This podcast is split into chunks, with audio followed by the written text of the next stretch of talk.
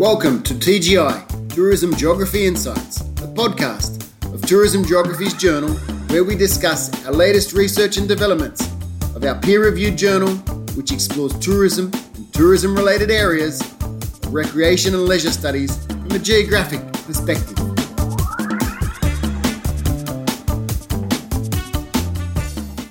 The podcast executive team, Joseph Cheer and Mary Mostafanezhad, editors of the journal, along with associate editors Jamie Gillen and Jaeyeon Choe. Joseph and Mary, can you tell us a little bit about uh, the journal and what you're looking for? Hi, everyone. I think I'll introduce myself first. I'm Joseph Cheer. I'm here in Japan as we're recording this. I'm along with Mary Mostafanezhad, the co-editor in chief of the journal Tourism Geographies.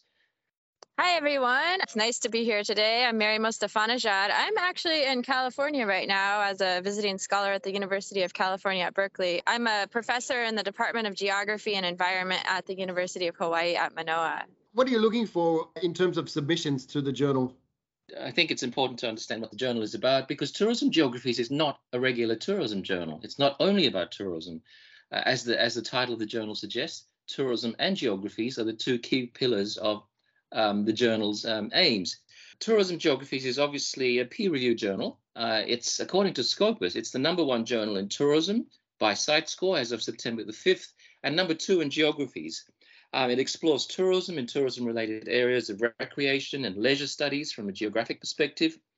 And we aim to bring together academic and applied research and regional traditions from around the world, including multidisciplinary works from geography and related fields such as anthropology, other social sciences, landscape architecture, urban and regional planning, and environmental science and management. So, as you can see, it's a truly multidisciplinary journal.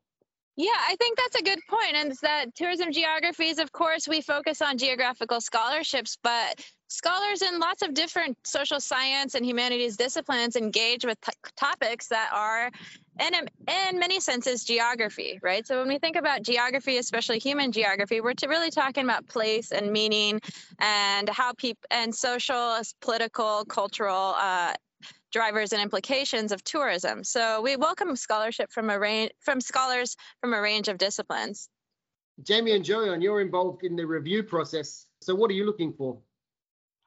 I think it's really important for authors bring their critical voices when they write their manuscript. The papers and manuscripts that I've been rejecting the most recently have been uh, having only manager managerial perspectives and with lots of uh, you know statistical modeling. So even though you've done beautiful structural equational modeling, if there is no critical analysis or your own voices on a phenomena around tourism and geography, that might not be too interesting or relevant to tourism geography's journal. So I think it's really, really important to have authors critical and their own voices and analysis it's uh, important to remember that Tourism Geographies as a journal is almost 25 years old. And preceding that, there was a tremendous amount of human geography scholarship about tourism.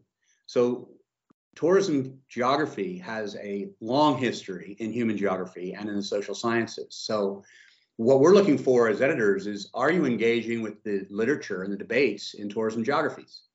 And that can go beyond the journal itself, but it should also be rooted in the journal. Secondly, and this is speaking to Jaeyeon's point, the idea of papers being surprising is of great interest to us. We want to learn and discover new things about tourism geography globally. And so that isn't necessarily going to translate to projects and research that tells us what we already know in a, in a very functionalist way. We're looking for things that are interesting, that dis- dispute and disrupt the norms uh, that we we understand to be tourism geographies. So I think that's a really great point, Jamie. And I think that really pushes home the point that when we're looking for papers to publish in tourism geographies, one of the key questions we ask uh, we ask ourselves of the paper is how does this paper advance tourism geographies knowledge? And that is really a critical point. We're not looking for case studies that tell us what we already know, but in fact, what is surprising? What did we learn? What that we did not already know?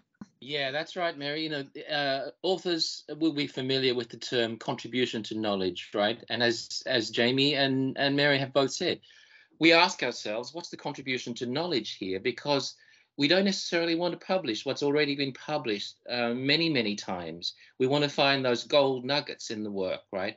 So as you prepare your paper, um, it's important to understand that. You know, what what is my contribution to knowledge in this regard? But I think it's more than that. Um, contribution to knowledge, while that's important, preparing your paper meticulously is vital. For example, at the moment, excluding papers and special issues, we have an acceptance rate of 5%. So at over nine out of 10 papers are rejected.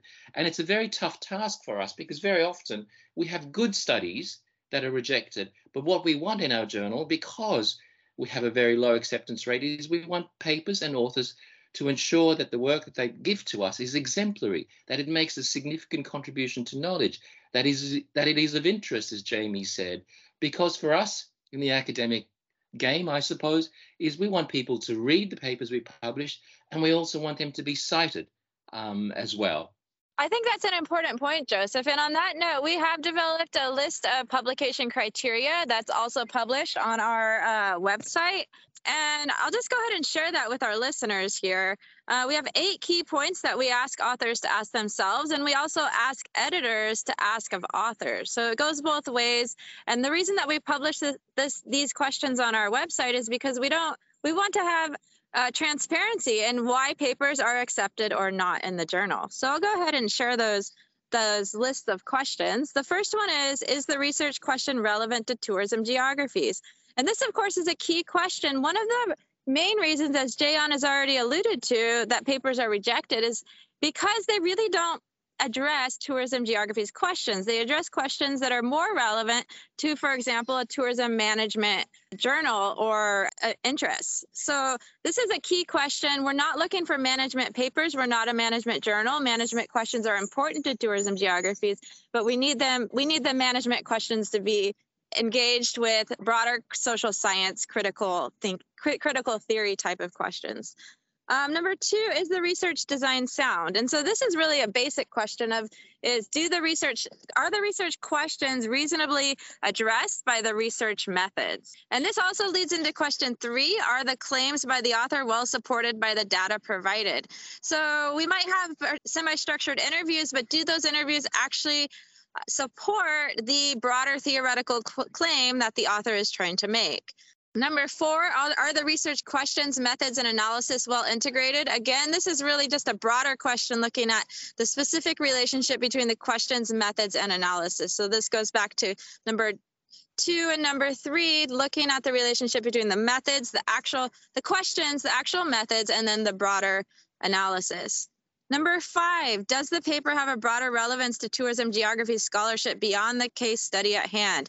And this is really the basic question that gets back to Jamie's point about wanting to be surprised or wanting to know something beyond the case study right so it needs to have a broader relevance beyond the the sort of the details of the project um, number six does the, does the author engage with relevant scholarship including previously published work in tourism geographies and this is a key point. Again, thinking back to Jamie's comments, we really need authors to engage with the relevant scholarship that's out there, either in tour, especially in tourism geography as the journal, as well as geography as a discipline and tourism studies, because we are sort of that bridge between these two fields. Number seven is the structure of the paper appropriate. This is, of course, is very, is very important. We have received regularly receive papers that, for example, don't do not have a method section at all or are not structured appropriately to the journal. So we take this very seriously. And number eight, this the question is, is the paper well written? And this addresses Joseph's last comment, thinking about is it meticulously edited? Has have the authors put in the time and the effort to really pay attention to the details of the paper so that there are not significant errors, so that the references are in order, all of these types of things. So yeah, I mean, this, these criteria, of course, are probably relevant to most academic publishing, but we wanted to put out a list of things that we feel are important specifically to tourism geographies, and we hope that it's helpful for both authors and reviewers. Okay, so we know from the publishing experience, some of our papers are desk rejected and some go through the review process and are then rejected. Can you explain a little bit about the process in tourism geographies? Yeah, thanks, thanks, Stephen. That's that's really really um, an important question. And just just to go back to Mary's comments, those criteria are available on our author website, which is tgjournal.com. tgjournal.com. So back to your question, Stephen, and the, the issue of the rejection of papers. I, I want to assure people that as editors, we, we're quite human. We're not machines. That we we don't treat things unemotionally. When we look at papers initially, what we want to do is accept them, right? Our first instinct is, what can we do about accepting this paper? Um, and that's the point we start from. So don't see us as these these mean people sitting in our dark caves waiting to reject papers. What we really want to do is give authors the benefit of the doubt, right? But at the outset, it's important, especially the first page or even the abstract, that it's written meticulously because as we go through it from page to page, the more errors and inconsistencies we see, the more likely the paper will be rejected. So as Steve said, what makes what what what causes a paper to be rejected? I think one of the main ones is, in the first instance, is the paper written in a coherent fashion? And very often, if we as editors can't understand what the author is is uh, is talking about, it's highly unlikely that our readers will as well. More importantly, it's highly unlikely that reviewers will even see it as something that should be accepted, bearing in mind that we don't send anything to peer reviewers unless we think it has a good chance of acceptance, right? Because peer reviewers' time is valuable, and we are often reluctant to give them something that we should desk reject anyway. So for us, as, as the first kind of barrier to publication, what we want to do is ensure that the papers we send to our peer reviewers warrant being reviewed and warrant consuming their important time. Because for each paper that's submitted to us, a reviewer might spend at least an hour, maybe two hours to review the paper. And of course, all of these people are volunteers, right? So what we want to do is respect the time that they give to the journal. And, and authors need to think this is think about this as well. There's a whole production line of people who are volunteering to do this. And all of these people want to give you the benefit of the doubt. But you have to earn the benefit of the doubt if your paper is sloppily uh, produced, if it has spelling errors and, and grammatical errors throughout, it's not possible to get past the desk rejection phase. So here is another tip from me. So if you never published in Tourism Geography's journal before, try to read the most recent articles that are published in Tourism Geography's as much as you can and get familiar with the writing style, structure, and formatting and other um, issues. So for example, tourism geographies doesn't encourage authors to use I, and there are some other, you know, certain criteria and style that you, you want to learn, but just easiest or best way to learn might be just reading the most recent articles that I, I would I would do personally if I never published in, in any journal. Yeah, that's a great tip. Thanks, Jim. Thank you. Joseph again here. So one of the things that we want to do is, you know, while we talk about the pitfalls and challenges of publishing tourism geographies, what we want to do is also be encouraging, right? Uh, especially to early career researchers whose publication body of work is starting to emerge.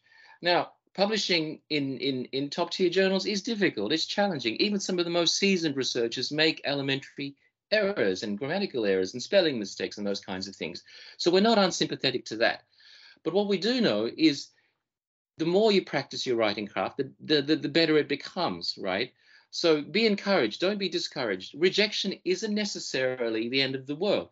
What it can mean is it, it can also flag ways in which your work can be can be improved. And many of us, including all of us on the on the podcast today, we've had papers that have been rejected, and we continuously have papers that are rejected. But what it does, it gives us an opportunity to learn from what the reviewers are telling us and to continue to polish the work that we want published. So don't be discouraged. Uh, if at first you fail, keep trying and try again. Again, so again, rejection is hard, but it's again, it's a learning experience and just be persistent and eventually you might be able to publish your piece. So be hopeful. Thanks for that, Jaya. And I think it's really uh, important to acknowledge rejection. It's sort of like grant proposals, right? It's for every grant proposal that's funded, you have to know that uh, several other grant proposals were not. So I think this is just part of the broader academic experience that we all experience at different times in different ways. But in any case, we really we're looking forward to receiving your manuscripts, and I think we have a, such a tourism geographies is sort of a very inclusive field, and we look forward to hearing more about all of the exciting work that our authors are up to. And please, if you have questions about your manuscript or questions about the journal, feel free to get in touch with any one of us.